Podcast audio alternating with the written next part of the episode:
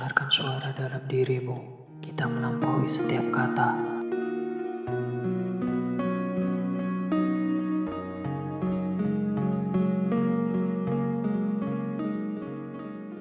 Assalamualaikum warahmatullahi wabarakatuh.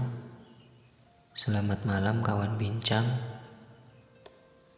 Kembali bersama The Suluk Soundcast. Kali ini spesial bulan Maulid Nabi Muhammad Shallallahu Alaihi Wasallam kami akan membawakan kisah tentang dan seputar manusia tercinta yaitu Nabi Muhammad Shallallahu Alaihi Wasallam. Maka di episode kali ini, di episode manusia cinta kali ini, kami akan membawa kisah tentang seorang seseorang yang bermimpi bertemu dengan Nabi Muhammad Shallallahu Alaihi Wasallam. Kisah ini berjudul Semoga Allah memutihkan wajah ayahmu. Mari kita simak kisahnya. Abdul Wahid bin Zaid radhiyallahu anhu mengisahkan pada suatu kesempatan, aku pergi untuk menunaikan haji. Dalam perjalanan itu, aku ditemani seorang lelaki yang tak pernah berdiri maupun duduk, tidak pernah bergerak atau diam, tanpa disertai dengan membaca untayan solawat atas Nabi Shallallahu Alaihi Wasallam. Aku pun akan menceritakannya kepadamu. Semula aku pergi ke Mekah bersama ayahku, ujar pemuda tadi. Di tengah perjalanan kami tertidur di sebuah rumah dan ketika aku sedang tidur, datanglah seseorang menghampiriku seraya berkata, "Bangunlah, karena Allah telah mencabut nyawa ayahmu dan menghitamkan wajahnya. Laki-laki itu menuturkan, aku pun terbangun dengan kebingungan. Segera aku singkap baju dari wajah ayahku, ternyata benar, ia telah meninggal dengan wajah yang hitam atau hangus.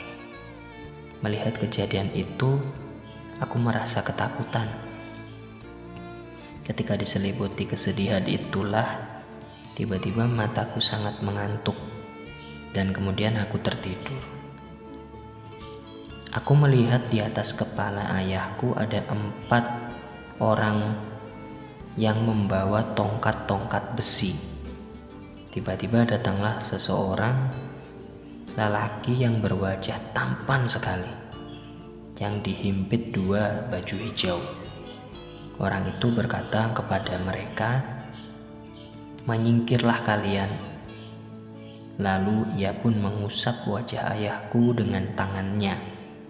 Setelah itu ia menghampiriku sambil berkata, "Bangunlah, karena Allah telah memutihkan wajah ayahmu." Aku pun bertanya, "Siapakah engkau?" Orang tersebut menjawab, "Aku adalah Muhammad." Sang pemuda tadi segera terbangun dan membuka wajah ayahnya kembali. Ternyata benar, wajah ayahku berubah menjadi putih. Sejak saat itu aku tak pernah lagi meninggalkan sholawat untuk Rasulullah Shallallahu Alaihi Wasallam. Kemudian sang pemuda itu ketika dia menunaikan haji atau bertawaf di mengelilingi Ka'bah dia